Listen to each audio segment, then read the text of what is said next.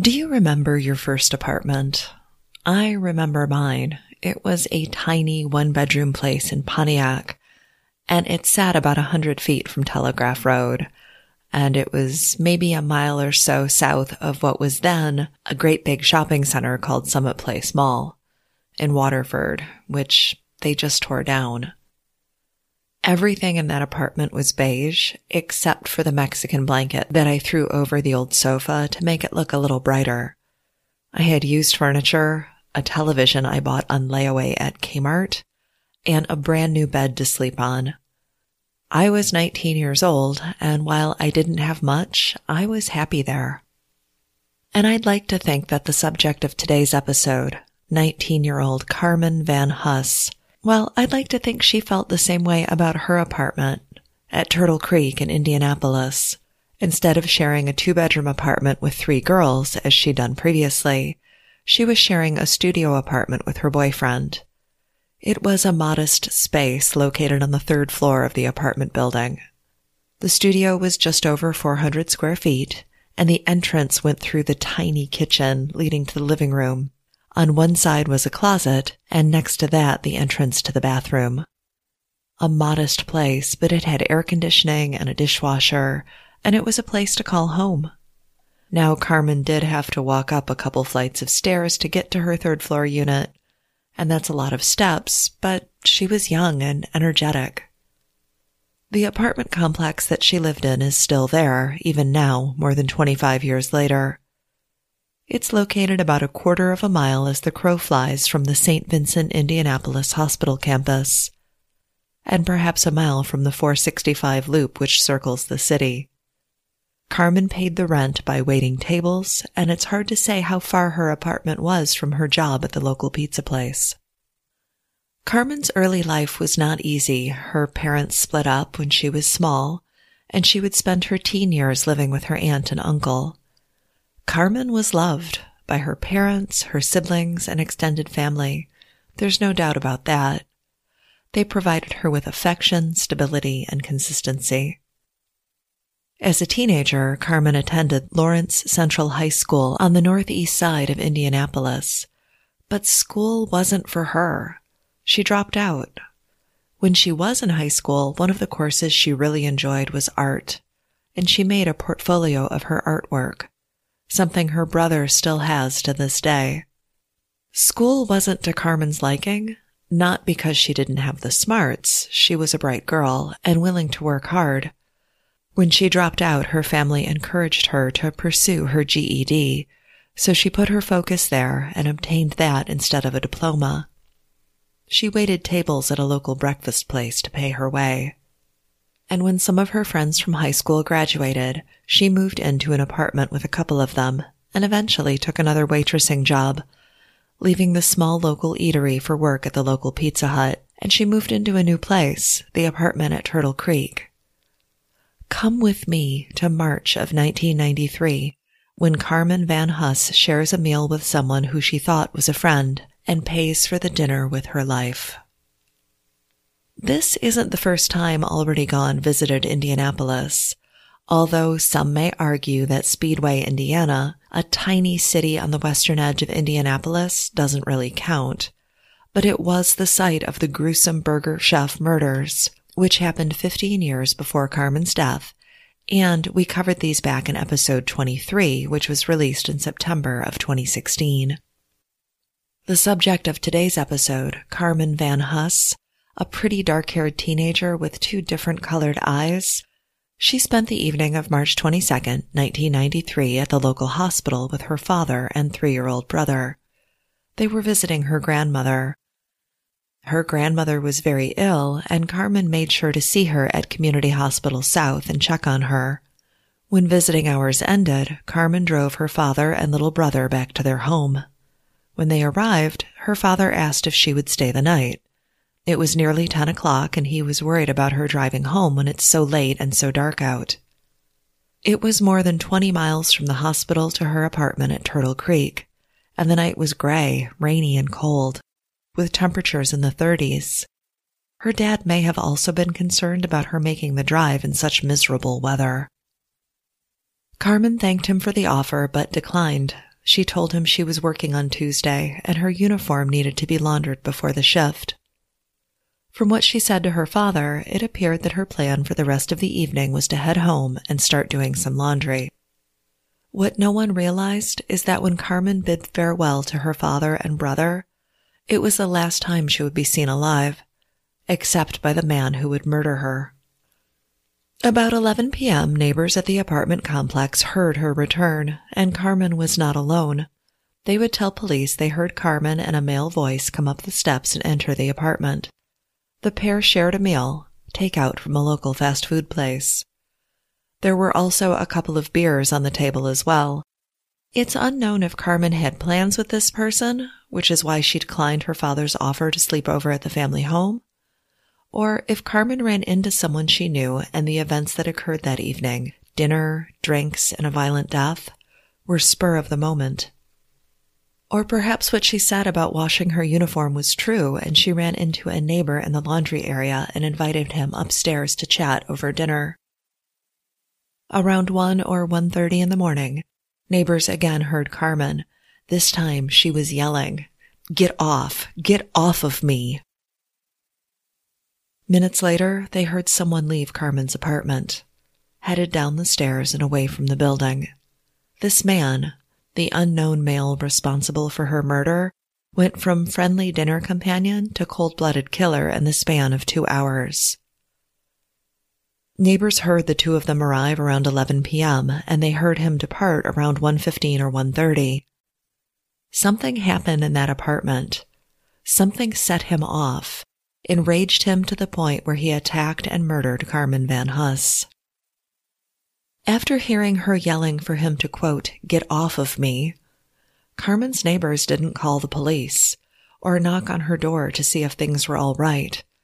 Instead, they grumbled to themselves and went back to sleep, deciding they would file a noise complaint with the landlord in the morning, which one of them did. Her landlord would post a note on the door of her apartment not knowing that she was laying dead on the floor just a few feet away from where the note was posted. Now, Carmen may have lied to her father about needing to wash her uniform, but the story about working at Pizza Hut on Tuesday was true. But Carmen didn't show up for her shift, nor did she call to say she wouldn't make it. The same thing happened on Wednesday, and one of Carmen's friends, a former roommate, Missy Hennings, she stopped in at the Pizza Hut. She knew Carmen worked there, and Missy was looking for a waitressing job. When she approached the manager with a job application in hand, she mentioned being friends with Carmen, hoping that would help her get the job. The manager said that Carmen had been a no-show the last couple of days, and Missy remarked that that didn't sound like Carmen. The two of them decided to reach out to Carmen's father and see if he'd been in touch with her. The restaurant manager pulled Carmen's job application out of her file and placed a call to James Van Huss. He told them he hadn't seen or spoken to Carmen since they left the hospital late Monday night, but he was concerned and told the manager that he would head to Carmen's apartment to check on her. Again, it's 1993. There are no cell phones. If he called her apartment and got no answer, there wasn't another way to reach her. When her father arrives at Carmen's apartment, he spots her car in the parking lot. So he climbs the steps to the third floor where he finds the landlord's note on the door of the apartment. A note reminding her to keep things quiet late in the evening, reminding her to be respectful of her neighbors. Her dad pulled the note off the door and knocked, but there was no answer. When he tried the knob, the door opened and he let himself in. Once inside, Van Huss found remnants of a fast food meal in the modest kitchen along with empty beer bottles. Then he saw Carmen. His daughter was on the floor. She'd been stabbed dozens of times, and her body was cold and lifeless. She'd been dead for nearly two full days. The Indianapolis Metropolitan Police Department, or IMPD, responded immediately to his 911 call. Carmen, who is clearly deceased and obviously the victim of a crime, is pronounced dead and arrangements are made to transport her to the coroner's office. Carmen had been stabbed and sexually assaulted. Her partially clad body was sprawled across the floor of her room. In the apartment, police found remnants of a meal, a fast food takeout dinner, and a couple of empty beer bottles. A veritable treasure trove of evidence. All of it is carefully collected and sent to the lab for processing. Police secure the apartment and begin taking photos. The same neighbors who heard Carmen enter the apartment with a companion on Monday night, the same neighbors that heard her crying out, the same neighbors that heard someone leave her apartment, they now watch and listen as police came and went from her unit. They stood silently as the coroner arrived to take her remains to the morgue for examination. Many of them are interviewed by police. What did they hear that night? What did they see? What did they know about Carmen? And what do they remember about Monday night? When her body arrives on the coroner's table, more evidence is collected. A rape kit is done. Her nails are scraped. They're looking for any bit of trace evidence that could lead police to the person responsible for killing her. The coroner counts the stab wounds on her body, finding dozens of them. Her death was violent and bloody. It seems likely that her killer was covered in blood when he left her dead on the floor. He took the murder weapon with him, as it was never recovered. The murder weapon has never been identified either beyond being a quote, sharp object. As Carmen's family is preparing for her funeral, IMPD is investigating those closest to Carmen. They speak with her current boyfriend, who was out of state at the time of the murder. Not only do witnesses place him in Arizona, there are phone calls between he and Carmen tracked on a calling card. Now, listeners, if you don't remember the early 90s, a calling card was something we used in the days before cell phones to make long distance calls at a discounted price. Carmen would not live to see the prevalence of cellular phones and other handheld devices. Police track down her former boyfriend, and he too has an alibi for the night that Carmen was killed. However, the former boyfriend reacted strangely to the murder and subsequent questioning. He will move out of state in the weeks after her death. These activities seem suspicious to law enforcement and to those who knew him. Eventually, DNA evidence is processed, and it will eliminate both her current and former boyfriends as suspects in her murder. IMPD interviews her neighbors, her friends, her coworkers. They talk to anyone with a connection to the murdered girl, hoping someone will point them in the right direction. It's clear that Carmen knew her killer. She welcomed him into the apartment and the two shared a meal and a couple of beers. They were together about two hours before the assault began. The question is, did she have plans to see him that night? Or was this a chance encounter and he ended up back at her apartment? As I said, in 1993, the majority of people were not using cell phones, and pagers are still relatively rare and expensive. This made it difficult to track who Carmen may have called, particularly if she stopped at a phone booth to call someone and made plans, or if she placed a call from work earlier that day. Or did she stop to pick up food on the way home, running into an old friend or a former classmate? Is this someone that she impulsively invited back to her place? Another thought is what if she ran into someone at the apartment complex? A man who seemed friendly and kind, but turned vicious and brutal when they were alone. While the neighbors said they heard him walk down the steps leaving her place, they made no mention of a vehicle driving away. One thing we do know is that Carmen didn't feel threatened or frightened by this man if she invited him into her apartment. The invitation was made for them to share a meal, to have a beer and catch up, but he had other ideas and the evening devolved into something more sinister and more violent. Thinking perhaps that Carmen's murder was the work of a known criminal, IMPD looked at another home invasion and knife attack that happened the day before Carmen was attacked. This occurred not too far from Carmen's apartment, and in this case, a woman came home and interrupted a burglar, who attacked her with a knife and then fled the scene. Could this man be the person who killed Carmen? But when the police department looks more closely at the man, they learn that he was already in police custody by the time Carmen was killed. He could not have been responsible for her murder. So they move on to other people in her circle, trying to find the man responsible for this heinous crime. They learn that Carmen was a good kid. She didn't have a criminal record. She wasn't mixed up in drugs or other illegal activities. She was kind and well liked. No one could think of a reason that she would die such a violent death. Carmen had a good relationship with her live-in boyfriend as well. Of course, he was out of state at the time of her murder. The two appeared to be on good terms and getting along in March of 1993. The studio apartment was not burglarized. Her purse and wallet were untouched. Robbery was not the motive for what happened that night.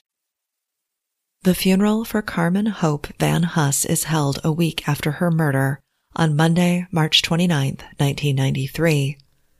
As family is saying their farewell to Carmen and laying her to rest, they receive additional tragic news. Carmen's grandmother, the same one that she visited with her father and brother the night of the murder, her grandmother has passed away. The death of Carmen's paternal grandmother compounds the tragedy of losing their teenage daughter. The Van Huss family, financially unable to bear the burden of not one but two funerals that week, turns to the community for help, asking for donations to pay for yet another burial of a beloved family member. As Indianapolis police continue running down leads in Carmen's case, they are frustrated to see that they're not getting anywhere. They aren't able to identify the man at her apartment that night. While her neighbors heard her come home with a guy, no one can describe him.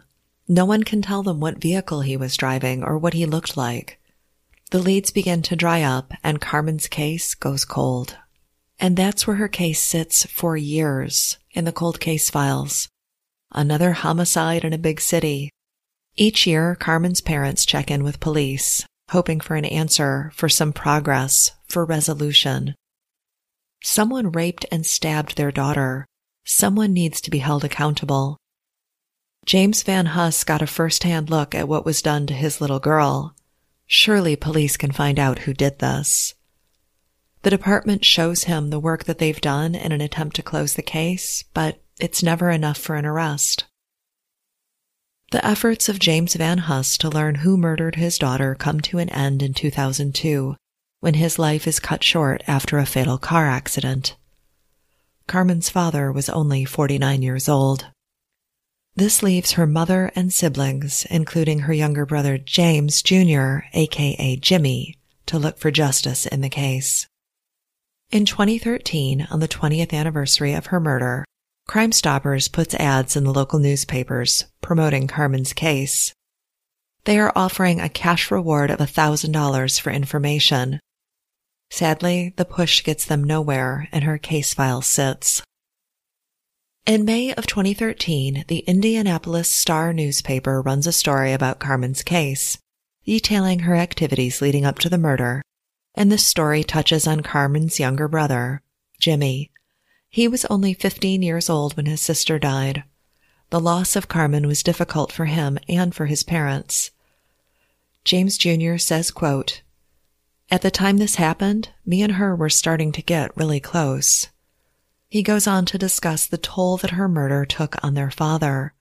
And I would imagine that you never actually recover from the loss of a child or the horror of finding her murdered as he did that day in March of 1993.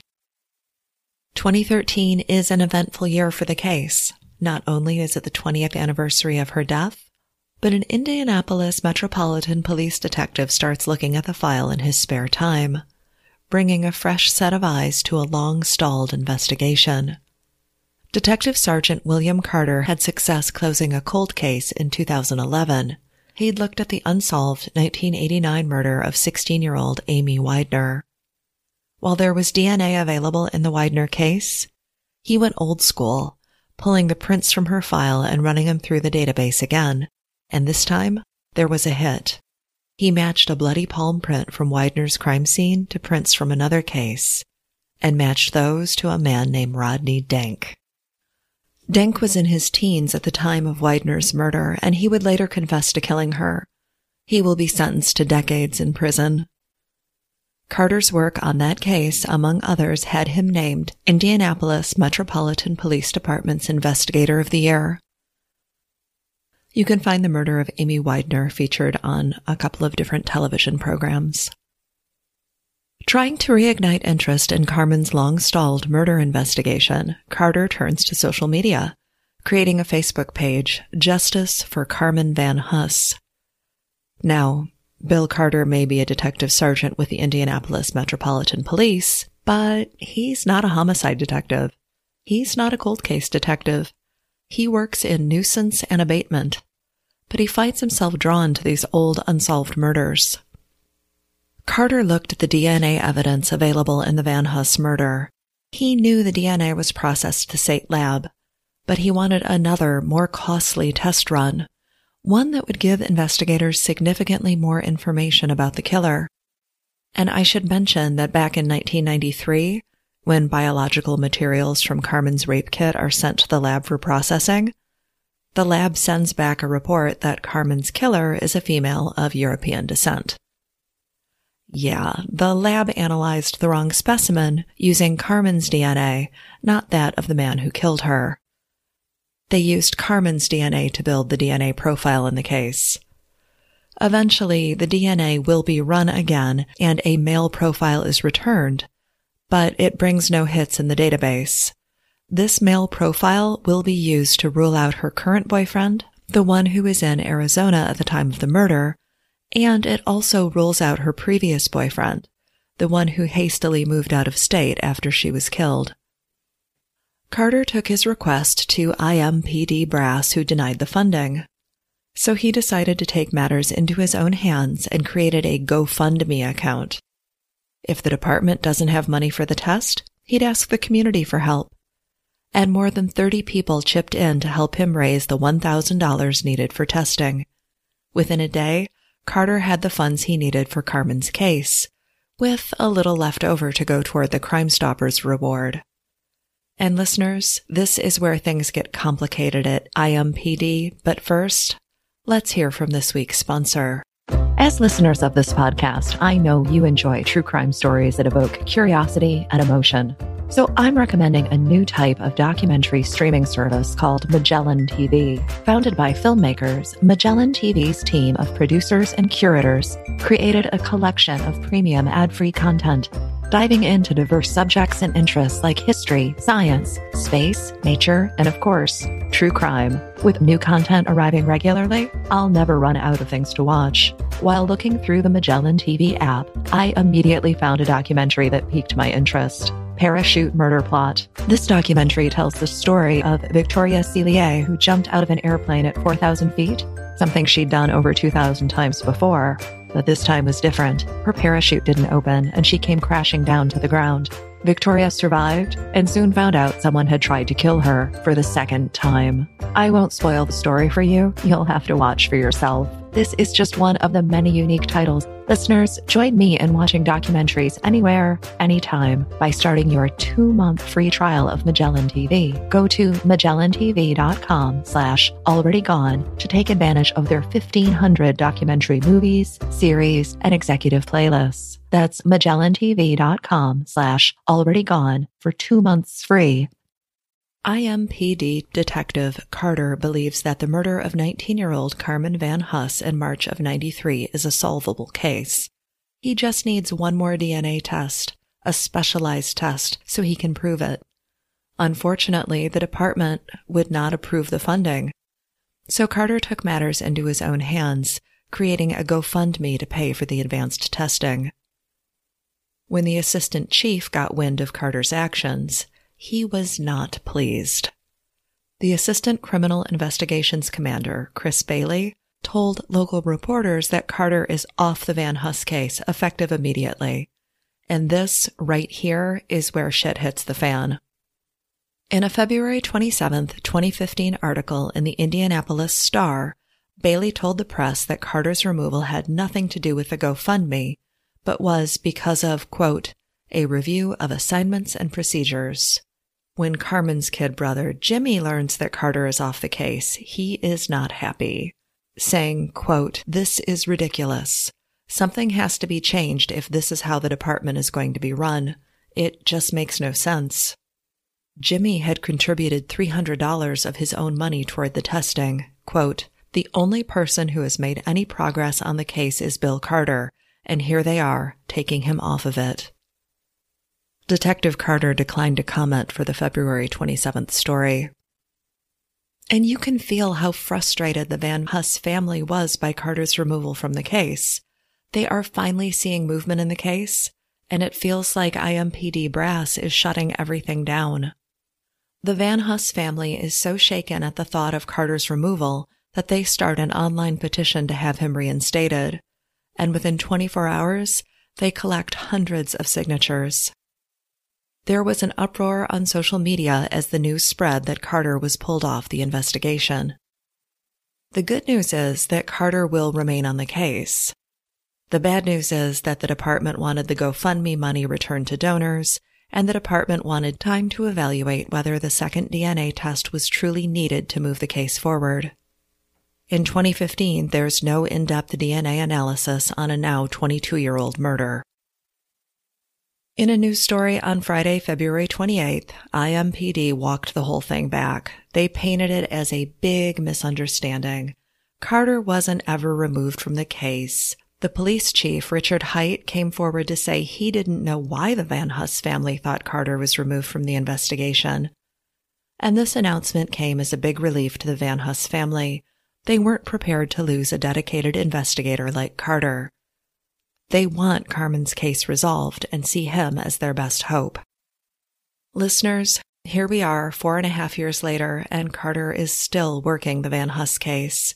He's still seeking that elusive DNA match. And I don't often get into theories on cases. I like to present the case and let you decide how things went down. But Carmen's case bothers me. When I look at the amount of evidence they had in 93, this should have been solved. There were remnants of a fast food meal at the apartment. Did investigators visit those restaurants to see if anyone recalled selling that food around 11 o'clock Monday night? Then there were beer bottles, which should have been covered in fingerprints. Carmen was stabbed repeatedly, and her killer walked out of there with blood on him. Did he leave bloody shoe prints on the way out?